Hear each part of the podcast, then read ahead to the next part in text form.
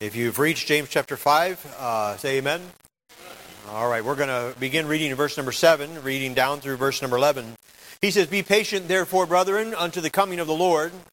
Behold, the husbandman waiteth for the precious fruit of the earth, and hath long patience for it, until he receiveth the early and the latter rain. Be ye also patient. Establish your hearts, for the coming of the Lord draweth nigh. Grudge not one against another, brethren, lest ye be condemned. Behold, the judge standeth before the door. Take, my brethren, the prophets, who have spoken in the name of the Lord for an example of suffering and affliction and patience. Behold, we count them happy which endure. Ye have heard of the patience of Job, and have seen the end of the Lord. The Lord is very pitiful and of tender mercy some encouraging uh, words given to us and some challenging words given to us in these few verses by James here. As a child of God, we know and believe that God is coming again, that He has promised to rapture us out of this place. I'm looking for that day. Someone has said we're looking for the upper taker, not the undertaker. Amen. We're looking to go up and to be with the Lord. Uh, our eyes as Christians, as believers, should be on the eastern sky. It ought to be something that we live our life in light of the fact that He's coming again, in light of the fact that it could be at any moment, in the twinkling of an eye. Uh, it's going to happen that Jesus is going to come. One day the trumpet will sound for his coming. One day the skies with his glory will shine. Wonderful day, my beloved ones being. Glorious Savior, Jesus is mine. Boy, that one day's coming. And, and what a day that'll be. Amen. What a day that's going to be when my Jesus I shall see. When I look upon his face, the one who saved me by his grace when he takes me by the hand and leads me through the promised land. What a glorious day. What a day that'll be.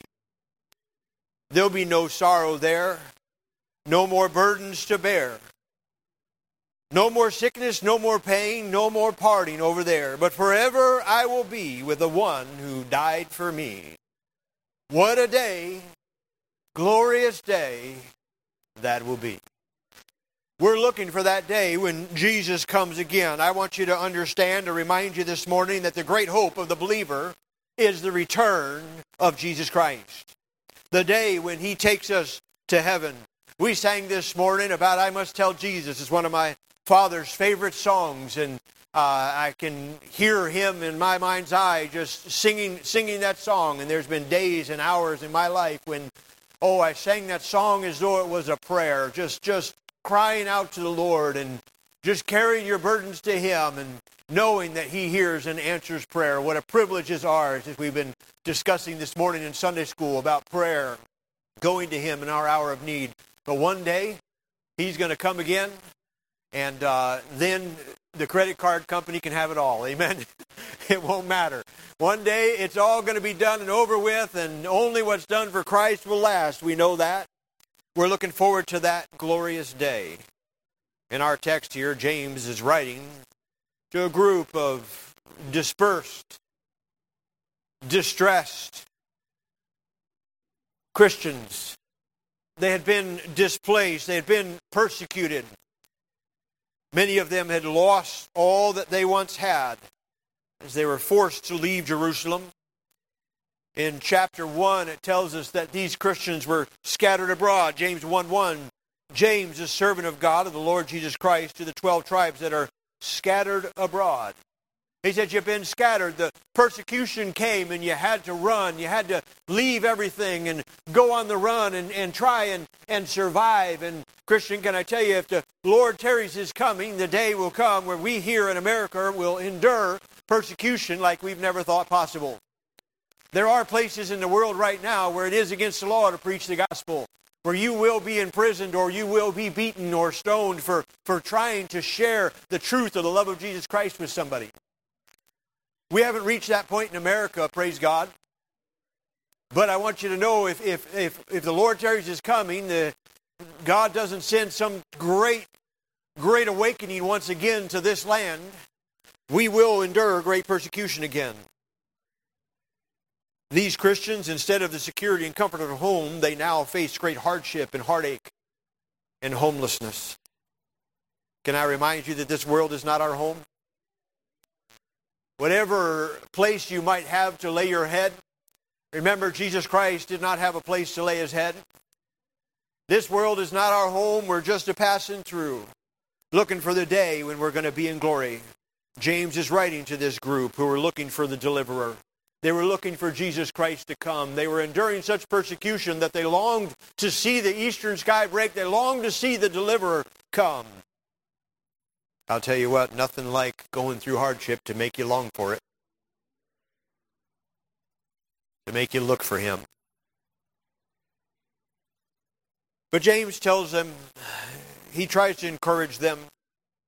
He tries to give them some thoughts regarding the present and soon arrival of our Lord and Savior Jesus Christ.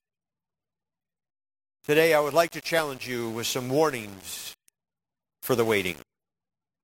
We don't know when the eastern sky is going to break. We don't know the day or hour that Christ is going to come. It could be right now. It could be tomorrow morning. It could be at the end of this week. We, the Bible tells no man knoweth the day or hour. But between now and then, we're just waiting. And James gives us some thoughts here for the waiting for those that, yes, we're looking for the him to come, but while we're waiting, there's some things we need to be sure and do. And I want to encourage you and maybe challenge you with these warnings for the waiting. First of all, we see that he tells us to don't lose heart. He says, Be patient, therefore, brethren, unto the coming of the Lord. Be patient. You know, anybody can do anything for a short amount of time. Some people might be able to do certain things for a long time. But there comes a time when we get weary. There comes a time when we're not really wanting to endure anymore, where it seems like the task has gone on for too long and if any of you have, you know, we just drove to Indiana, and what's the age-old saying? You know, are we there yet? are we there yet? Uh, you know, Lord, are you coming yet? Lord, are you coming yet? You're, you're looking for Him and, and longing for Him to come, and He says, be patient. It's human nature, beloved, to get weary. That's why in 2 Thessalonians 3.13 he says, Brethren, be not weary in well-doing we've got to be patient. That literally means to endure, to keep on keeping on for God. Don't lose heart, he says. Just keep doing right. Be not weary in well doing. Yes, it's our tendency to lose heart. It's human nature to say, oh, we're going to do that again. Oh, it's another Sunday. I mean, how many Sundays are we going to gather in God's house? Oh, we're having vacation Bible school again. We've been, we've been doing VBS every year for 19 years here at Hunt Valley Baptist Church. And, and, and we're going to do it again? Yes, we're going to do it again. Be not weary in well doing. You mean I got to read my Bible tomorrow? Yes. Keep on keeping on. Be patient, he's saying. He's saying endure. Keep doing what you know, what God wants you to do until he comes again. We don't know when it's going to be. We don't know the day or hour, but I can guarantee you if we knew it was going to be tomorrow, we would live a little different today, I think.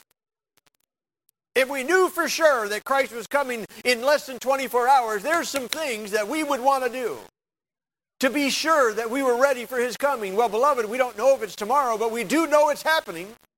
We do know he's coming. And so let's heed these warnings. And he says, Be patient. Keep doing what you know God wants you to do. Galatians 6, 9, and 10. And let us not be weary in well doing, for in due season we shall reap if we faint not. You keep going, God will bless you. You keep doing right, God will bless you. You're going to reap if you faint not. He says, Therefore, we have now, therefore, opportunity. Let us do good unto all men especially unto them who are of the household of faith. Listen, if you're getting tired of doing right, join the club. It's, it, it, it, it's not the easy thing to do right. It's not the easy thing to be faithful. It's not the easy thing to just get up and, and, and read your Bible again, and it's not the easy thing to get up and be in God's house and, and, and strive to honor and please God with all of your actions. No, the, the, that's the hard thing to do. Many people get weary in well doing, but that's why we're exhorted and encouraged. Don't get weary. Keep on keeping on for God. The day is soon appearing. The, the coming of the Lord draweth nigh, and it may be today, and it may be tomorrow. We don't know when, but until He comes, let's just keep on for God. Amen? Keep on for God. Listen, that phrase, be patient, is have a long, enduring spirit summed up is don't lose heart. Don't lose heart when the way gets rough. Don't lose heart when the world mocks you. Don't lose heart when family misunderstands you. Don't lose heart when friends desert and leave you. Don't lose heart when you see others prosper and it seems like you're just barely scraping by. Don't lose heart when your kindness is taken advantage of. Don't lose heart when you're doing all that you can do and it seems like you can't get ahead. Don't lose heart. Just keep on, keeping on for God because He is coming again and you're going to want to be ready to meet Him. James gives us the illustration of the farmer who just waits for the early and the latter rain. He gives us that, that example. He says, Behold the husbandman that waiteth for the precious fruit of the earth He's planted seed. He's tilled the ground. He's kept the weeds out. He's worked. And he's saying, don't lose heart. The precious fruit's coming. The precious fruit's going to come. Only after God sends the early and the latter rain will it come, but he says you got to be patient until it comes. We must not lose heart, but just keep on sowing the seed. Could I encourage you today to keep praying for that miracle? Don't lose heart. Keep praying for that wayward son. Don't lose heart.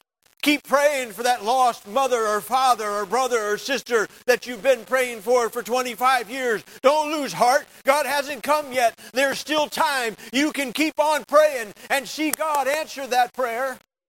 Don't lose heart. Keep laboring for God. Your labor for God is not in vain. Labor for the Lord. Don't lose heart. You will reap if you faint not. While we're waiting on the Lord, we've got to be encouraged and challenged to not lose heart. We also are told here in verse number 8, he says, Don't lose ground. He says, Be ye also patient, establish your hearts. For the coming of the Lord draweth nigh. Not only is it possible in human nature to lose heart, but it's possible and very likely for us to lose ground. The Christian gets saved, or somebody gets saved, and they put their faith and trust in Jesus Christ and they begin to get in the Word of God and they begin to read it and they're excited about what they're learning and they're seeing things and the truths from, from God. For the first time, it seems like God is speaking to their heart and they, they look at this and they're like, wow. I mean, I remember um, my mind. I can't remember the name of the guy. He's a Christian comedian. But but he, he was he was talking about how he read the Bible just after salvation and he says he said I wanted to run up and down my street and yell, "Have you guys read this thing? It's amazing!" The excitement that a new Christian has as he sees God speaking to them for the first time. But you know, us more mature Christians that have been saved for a long time, oh, that's boring. That's just the Bible. Yeah, I know. If I'm in trouble, I'll read it. We get to the place where all that excitement's gone.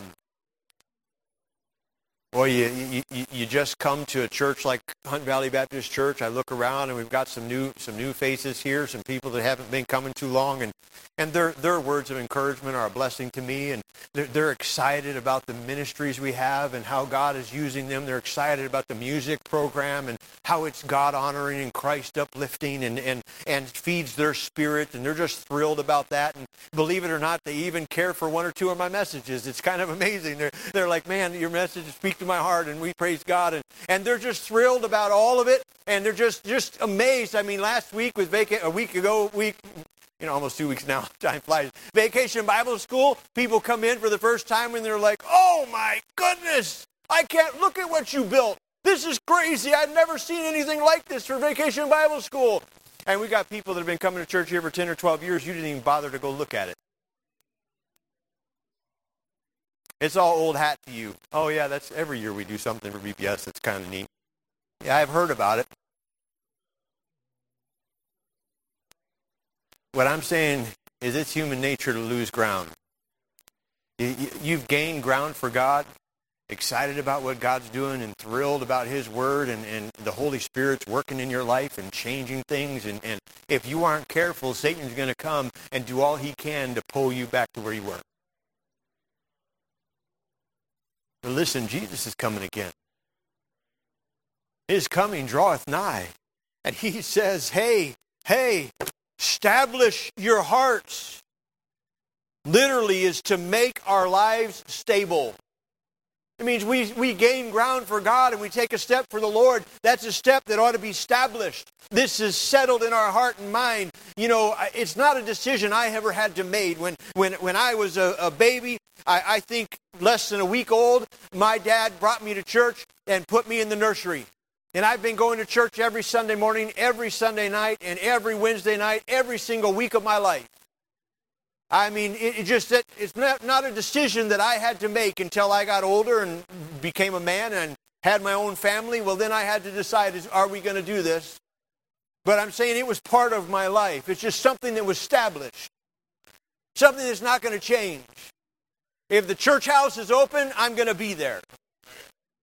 You say, well, Pastor, that ain't fair. You got to preach. you know, there was a lot of times, and a lot of years where I wasn't the preacher. It's just something that was settled in my heart. It was established in my heart. You know, uh, when the Lord blesses me with some finance, whatever it might be, uh, there is no thought. There is no consideration. There is no, oh, I wonder if I'm going to be tithing to the Lord off of this money. Let me weigh and evaluate my current bills and expenses and see if I have anything left I can give God. No, it's something that's settled, it's established in my heart. There's no debate, there's no question, there's no argument with Jesus Christ about this. This is something that there's just it's established. It's established. It just happens. There's a certain amount of funds that come out of our check every single week that go towards the church and they go towards missions and go towards the ministries of God. And, and we're so far beyond the tithe, the tithe is not even a question. Somebody asked me recently, well, Pastor, uh, I believe or I heard uh, a message recently that the tithe was for the Old Testament saints, and that is not actually applicable to the Christian. I said, well, if you want to get really technical, maybe you could say that. But if you want to get really technical, then you, what you got to do is take what Jesus Christ said, and he said, if you uh, you heard it said in the law that if you uh, kill somebody, that you're in danger. But I say if you think about it. If you're angry in your heart, then, then you're guilty of murder. You heard it said in the law that if you commit adultery, you, you've sinned. But I've said if you think on a maid in your heart. And so the, here's the thing about the New Testament the New Testament goes so far beyond the law that, it, that, the law was left back there a long time ago. And if you want to get technical, you could say, okay, the tithe is not part of the Christian today, and, and you know, it's not something you absolutely have to do. But when you get into the spirit of it, the fact of the matter is, is because you're you have a heart and love God and want to do what God wants you to do, you left the tithe a long time ago, and you're given above and beyond and past that. The tithe is a baby Christian. The tithe is just the beginning. The tithe is just the first step but it's something that needs to be established in your heart. What I'm saying, Christian, is there are things that are in your life that you need to get established, that you know God wants you to do. And it shouldn't be up for debate. It shouldn't be something that, that you get to decide every week whether you're going to do it or not, whether you're going to be a witness or not, whether you're going to read the Bible or not, whether you're going to be in God's house or not, whether you're going to do what you know God wants you to do. God's coming back and there's no time to lose. We've got to be doing what God wants us to do. And He said, You've got to establish your heart. Get it settled. Get it settled. There's some of you have been coming to Hunt Valley Baptist Church for a long time, and there's things that you still don't have settled. There's things that ought to, you ought to, this is the Word of God. The infallible truth of, of, of the inspired Word of God. It's living, it's sharper than a two edged sword, piercing the dividing asunder of soul and spirit. This book will change your life. But some of you aren't sure you believe that. I don't know. Can I tell you, if you get in it, if you read it, not just once every two or three weeks or a few minutes on Sunday morning. I'm saying if you begin to have a walk with God, you'll see God change your life. You'll look at it in amazement and think, I don't understand this. Somebody just recently was telling me, it doesn't make any sense to me. I used to be able to watch this program and not think anything of it. He says, You know what? Just the other day, I was in the car and something came on the radio in my mind, in my heart. I said, I should turn that off. I shouldn't be listening to that. I don't need that. That's the Holy Spirit. That's the Word of God beginning to work in your life. That's God bringing you along and teaching you some things. What I'm saying is what we do as Christians, if it isn't real, if it's just uh, for show, then, then let's just close up shop and go home because I'm not interested in it if it's just fake. But if God is real and He is on the throne and He is an ever present help in time of need and we can call on Him in our hour of trouble, then we should be having a relationship with Him every day. Amen because he's coming back. And we don't know the day or hour. But until he does, we've got to have some things settled in our heart and mind. They've got to be established. This is what we're supposed to be doing. You know, he's left us here to be a witness. He's left us here to be a witness to this lost and dying world that doesn't know the love of Jesus Christ. It's not something that we should be debating or deciding whether we're going to do or not. It ought to be established in our heart that we are here to be a witness to a lost and dying world. And by the way, if you're going to be a right witness, that means you're going to have a right testimony. That means you're, you know, this world has seen enough hypocrites. They're, they're fed up with it. People that say one thing and do another. We need Christians that are not just talking it, but living it. Amen? And the Christian that's living it is somebody that has their heart established, a stable life, to stand firm, it might seem like a small thing, but hold on for God. Establish your heart, get it fixed. You say, How do I establish my heart? Well, Paul tells us to set your affections on things above, not on things of the earth. Set your affections on things above. But I encourage you today to, it's a decision you make. You on purpose decide you're going to set your affection on things above. You can choose what you're going to dream about. You can choose what you're spending time thinking about. You decide where you're going to set your affections.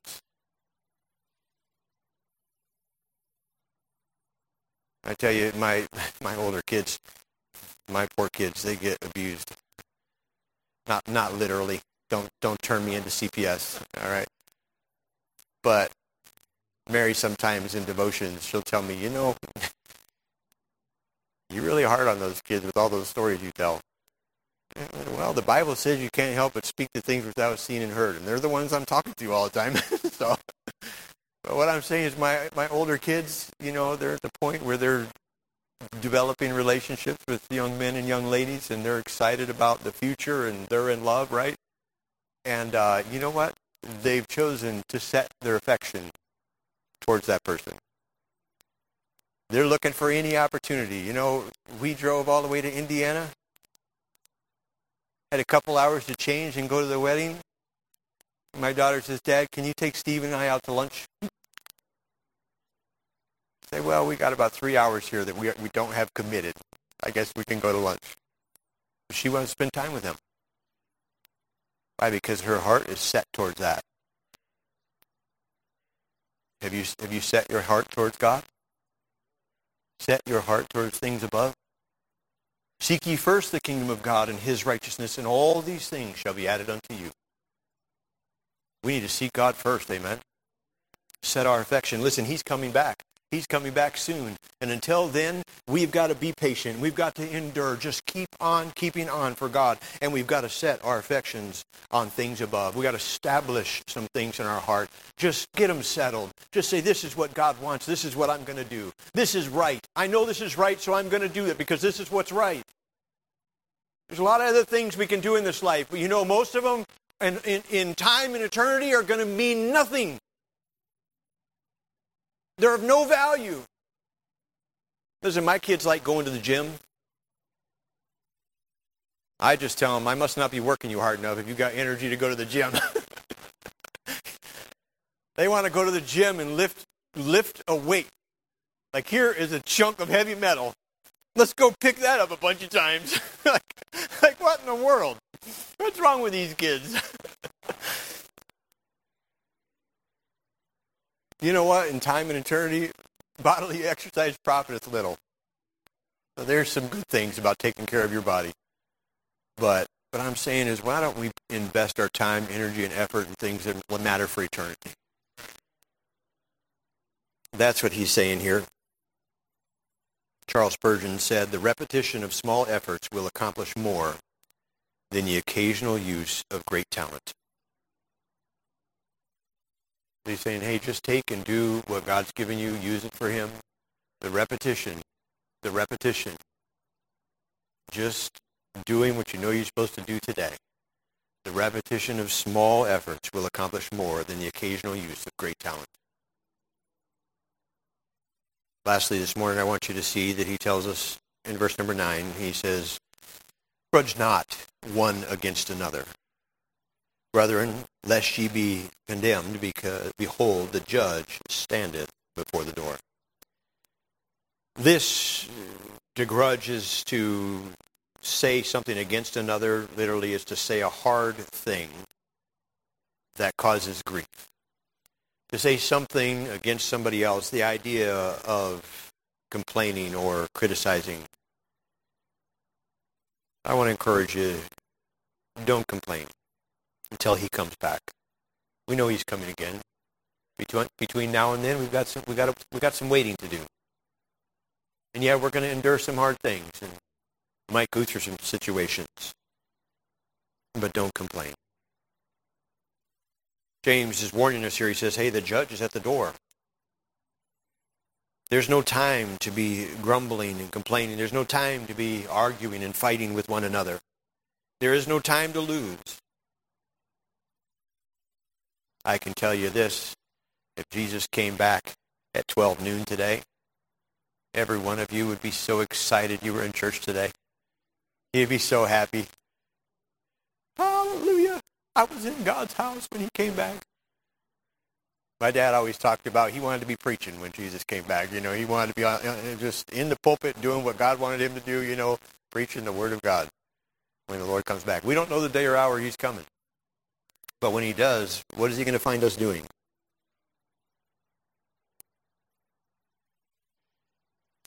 I don't think if Jesus came back at noon today that you would be too worried about the dress that Mrs. Jones is wearing.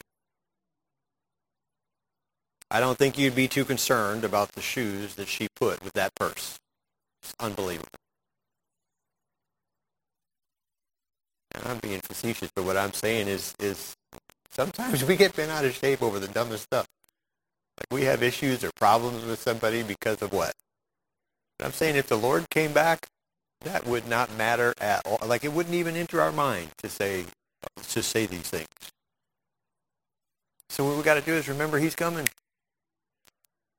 In the moment, in the twinkling of an eye. It could be any moment. And there's no time for us to waste being bothered with these petty problems and issues that we have with one another. Let's, let's let those go and let's serve God together and make a difference in the time we have left for eternity.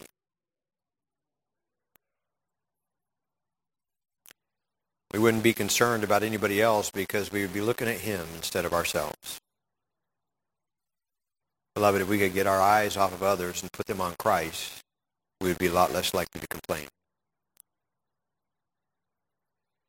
There's been times when I've been out visiting, maybe visiting somebody in the church, maybe visiting somebody just out knocking doors, and you walk up to the house and you're you're about to knock on the door, and from inside, I mean, you're just coming towards the house and you can hear it. I told you to stop that blank blank stuff. You shouldn't be doing that. Get your stuff out of this room. And then the other person responds, I didn't hear you. If you knew how to communicate, we wouldn't be having these problems. And, you know, you're walking up there and you're like, mm. yeah, I don't know if I want to knock on that door, you know. Hey, I'm Pastor Bottrell, you know. Good to see you. What he says here is Jesus standeth at the door. He's standing there. He can hear us. Our little complaints, little problems with somebody in the church. I'm looking around, seeing who to who to illustrate a problem with, but I don't I don't want to I don't want to get in trouble like Pastor Gus. He's got to apologize to some people. Amen. nah. We just I'm just saying Jesus is standing at the door. He's hearing us. James says, "Listen, grudge not. Let that go." How would we feel if Christ came through the door and found us squabbling over such petty things?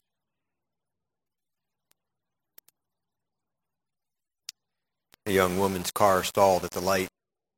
The light turned green, but her car was stalled and she couldn't move it. The car behind her had room to go around, but chose not to. Instead of going around, he began to honk the horn, and he honked the horn over and over again. After a short while, this woman got out of her car, went back to the man who was honking at her, and he, she said, I'll tell you what, if you'll start my car, I'll stand back here and honk for you.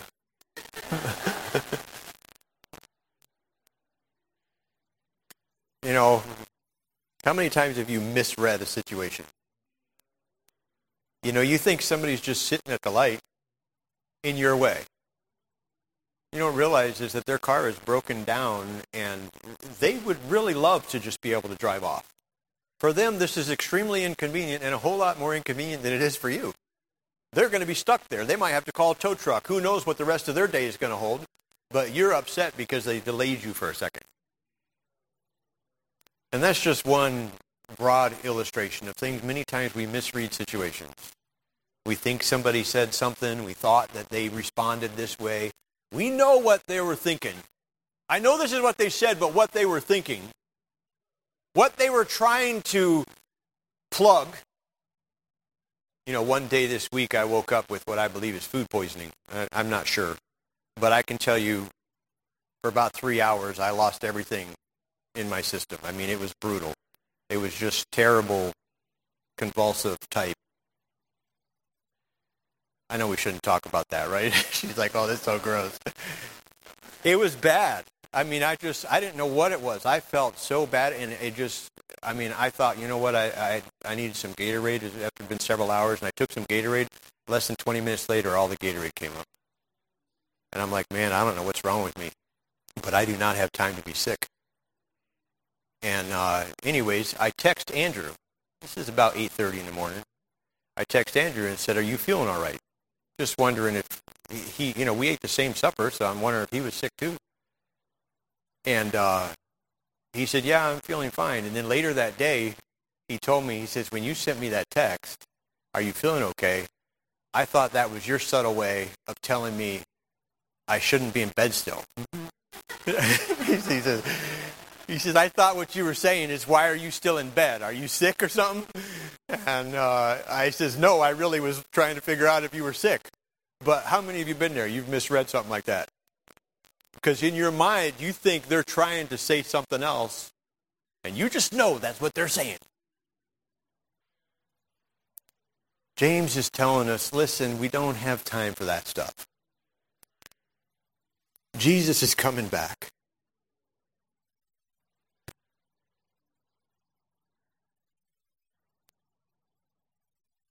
He gives to us some examples as I bring this to a conclusion here. He gives us the example. He says, hey, take the prophets which have spoken in the Lord's name for an example of suffering and affliction and of patience. Behold, we count them happy which endured. You've heard about the patience of Job. You've seen the end of the Lord. He says, hey, Here's some examples for you to live up to, to look at the prophets in Job. Boy, the prophets were men just like you and I. Isaiah tells us that, that he was a man subject to like passions, just like you and I. Yet they faithfully served God. You know, praise God for men and women that are godly examples for us. Men and women that have just kept on enduring. They've been patient. They stayed faithful till the end. Like Paul who said, I finished my course. I've run my race. We don't know when the Lord's going to come back, and maybe it won't be inside of our lifetime. Boy, I would love it if it was. You look at the signs of the times and you think, man, surely it's, it's got to be any day. He's ready to come. This this world is is waxed so worse that it's it's even hard to comprehend at times. You think he's going to come any moment, but until then, we've got to wait. We've got to pray for patience, like the patience of Job. You know, one young man was praying for patience, and he said, Lord, give me patience. He said, not opportunities to be patient. I've had a lot of those, and those aren't working. he says, I just want patience. That's what we want. We just want God to, you know, just give us the patience, right? We don't need the opportunities, but we just need to be patient. The idea here is to endure until the end. Just keep on doing what God wants us to do. Establish our hearts get some things settled that we know we believe. We know this is what God wants, and it's not going to change. This, we know God is an unchanging God, the same yesterday, today, and forever. We know that his word is forever settled in heaven. This word isn't going to change. So, Christian, we shouldn't be so changing all the time. We should find out what the book says and say, well, God said it, that settles it. Amen. Establish our heart on the things of God. He gives one last exhortation in verse number 12 there. He says, But above all things, my brethren, swear not, neither by heaven, neither by earth, neither by any other oath. Let your yea be yea and your nay be nay, lest ye fall into condemnation. You know, you see that verse, and of course, we've talked about that before, about our words should be our bond, and we should be able to say yes, and that is what it is, and people should be able to count on it. But in light of what we talked about this morning, in the context of this passage, I think what he's saying is just be real. Just be real. Let your yea be yea. Let what you say you are be what you are.